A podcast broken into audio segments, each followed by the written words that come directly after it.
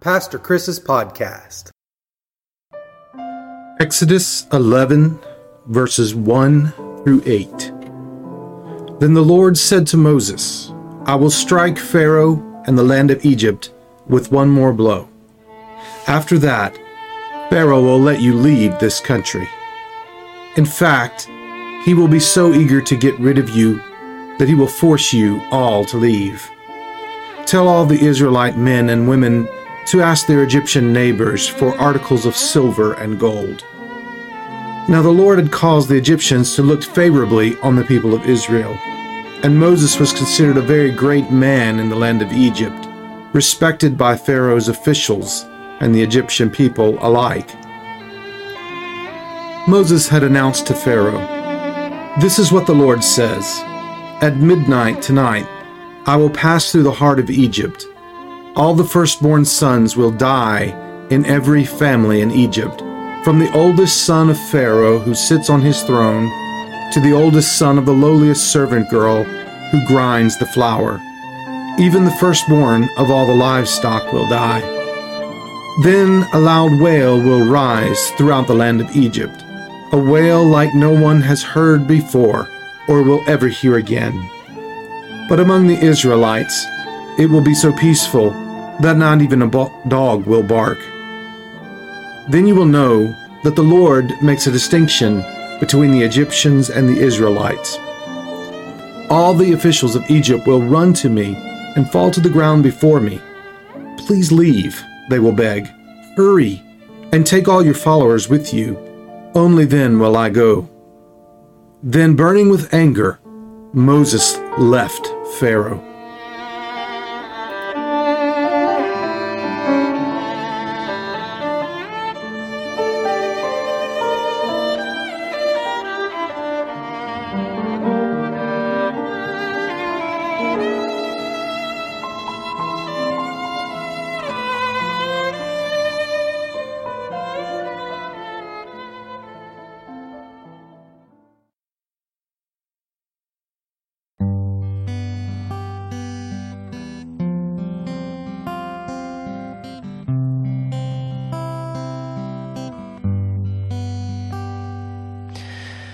Morning time, my favorite time. Before the thoughts of legacy run through my mind, my ancestry, my history. It's not my fault, I've only seen what I have seen. Now Moses says to let God's people go. That I should listen to a God I can't see and I don't know. Our way of life, so rich and rife. To let these people go would fill my land with strife for parlor tricks and snakes and sticks. Would you turn your world upside down for these antics? Then the plagues came upon us one by one. But when I asked him to undo them, they were always undone. And I wondered just how bad it could get. Nothing had come our way we hadn't handled yet. And we are Egypt, I am Pharaoh, don't you see? And you are foolish to think you'll bring me to my knees.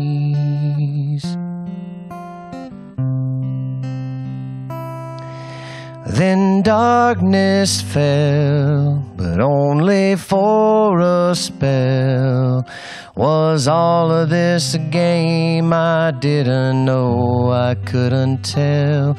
But Moses looked forlorn when he came one morn.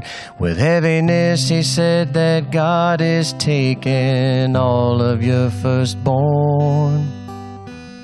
But there ain't no way what he said could be true.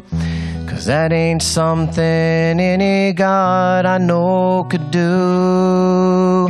And we are Egypt, I am Pharaoh, don't you see? And you are foolish to think you'll bring me to my knees.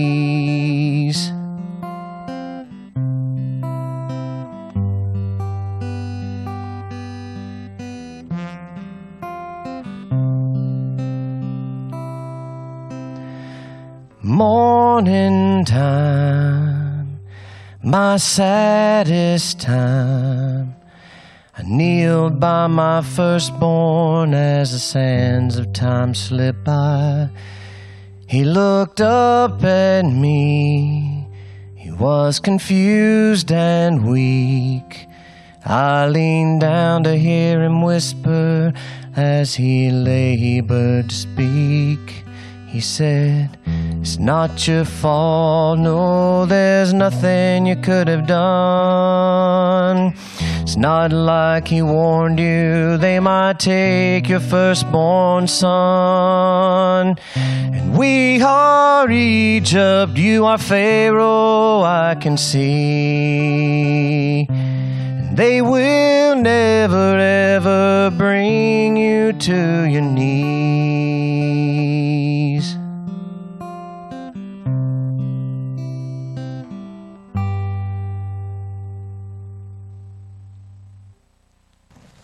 Know, we've been doing uh, the animations, kind of silly animations throughout this series, just to summarize the different plagues, give you something to remember.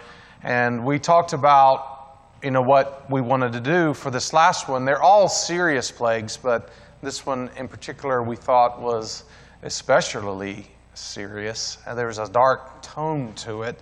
And, um, you know, the people in the Bible were real people. And so we were thinking about the gravity of this nation, all of these families losing their firstborn sons. And we thought rather than do an animation, uh, David had written this song, which I thought was a beautiful, beautiful song, and said we originally were thinking we would put it to an animation, but we thought, you know, um, let's just do it live to let you see the flesh and blood of somebody sitting on stage and imagine a real flesh and blood person holding their son that's passed away. And um, I think that it, it, it, it gets to the heart of something we need to never forget that, that these were real people. And every firstborn throughout the land of Egypt died as the angel of death passed over the land. From the firstborn son of Pharaoh to the firstborn son of the lowest servant, even the firstborn son uh, among the animals um, passed away. COVID has affected all of us, but most of us know someone who, who has had it, or maybe we even know someone who's passed from it. But the 10th plague affected every family in Egypt personally. Every family lost someone in one dark night. Some would question why would God do such a terrible thing?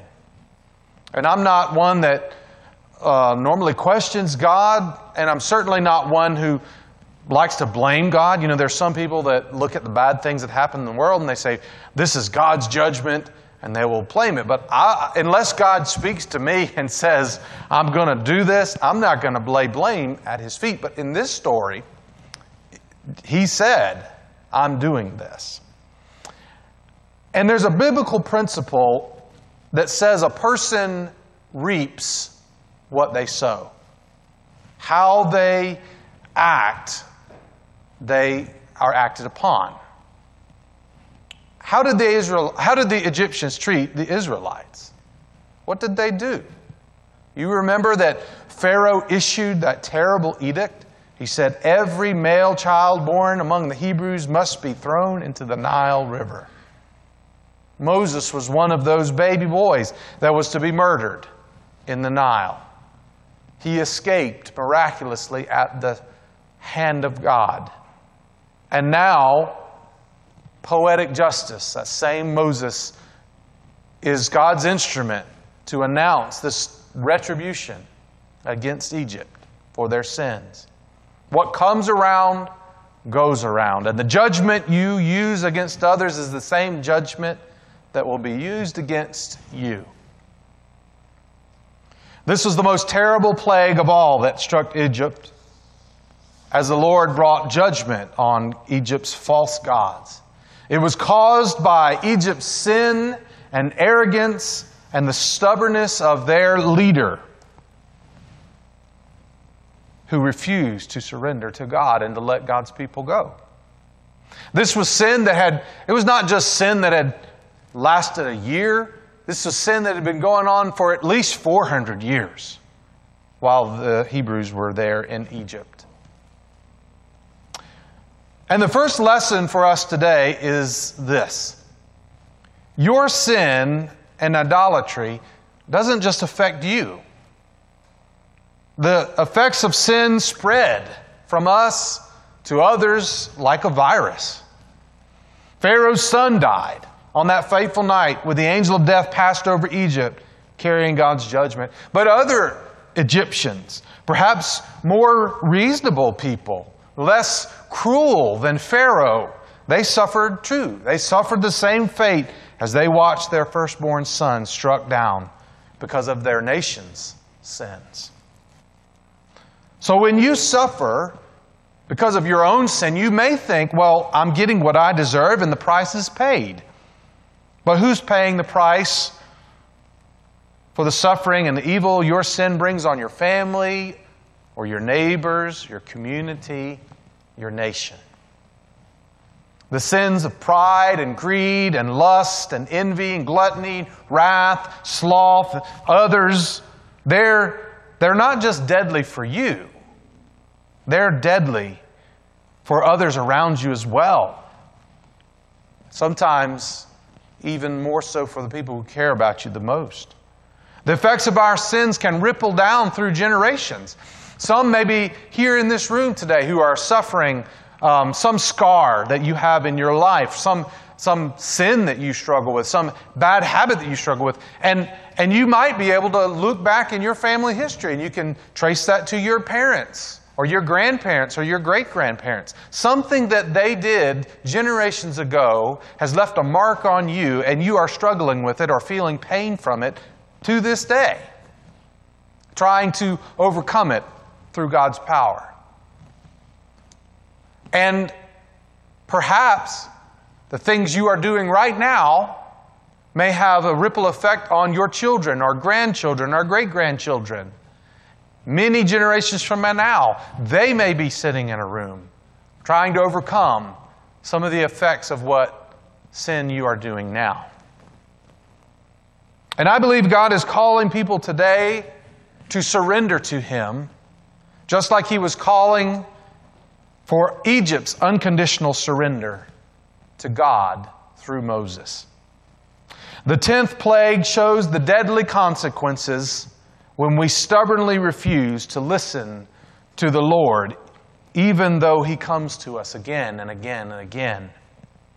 It hurts us, and it even hurts those that we love. Romans 6:23 For the wages of sin is death, but the free gift of God is eternal life through Jesus our Lord. Throughout this series, I've tried to show you that we have idols in our modern world just as much as the ancient Egyptians did. Whereas they worshiped the gods fashioned after frogs or cows or snakes, many people today worship idols that we fashion as money, power, pleasure, patriotism, or other false gods. An idol is whatever you look at and you say in your heart of hearts, if I have that, then I'll, be, I'll feel like my life has meaning.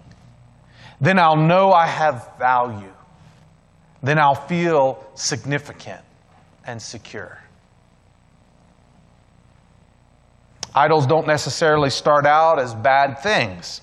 They often begin as very good things.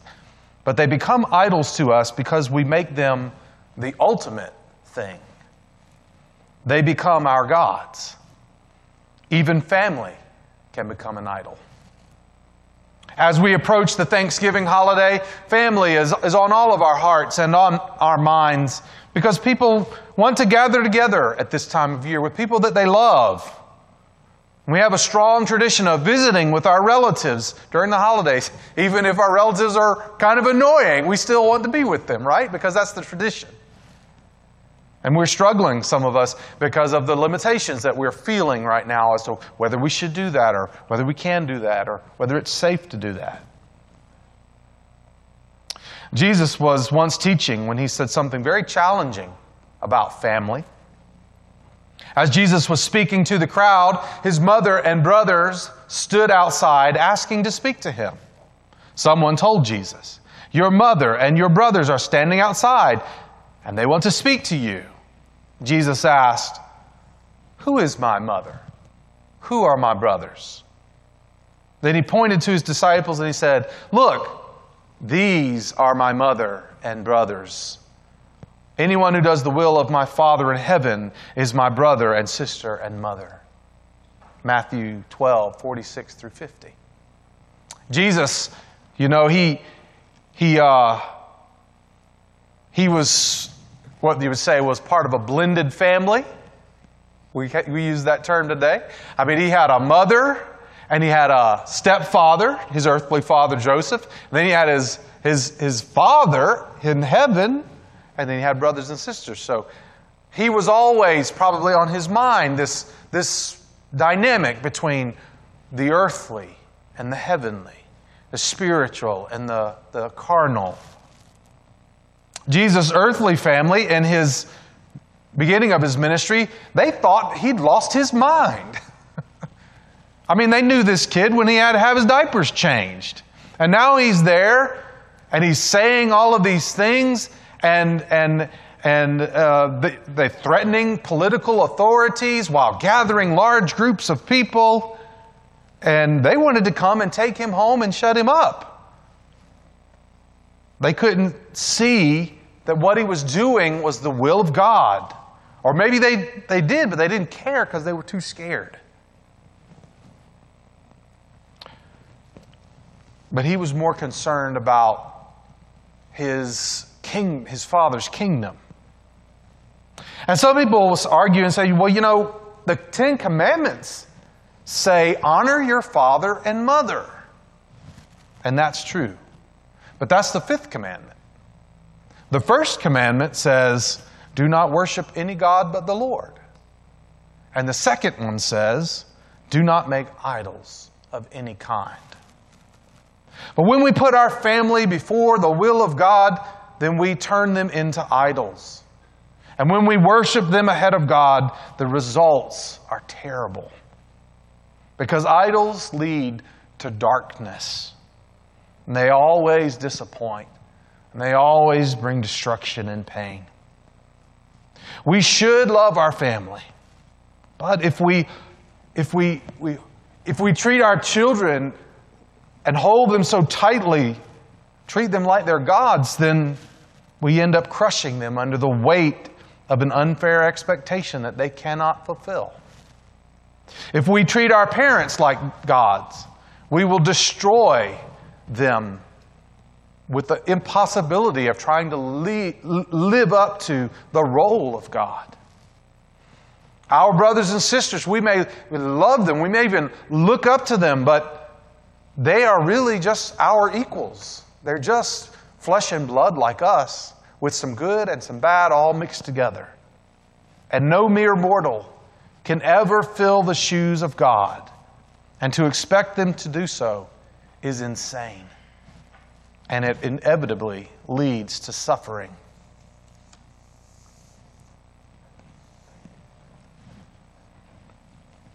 The Israelite slaves in ancient Egypt were spared the horror of the 10th plague.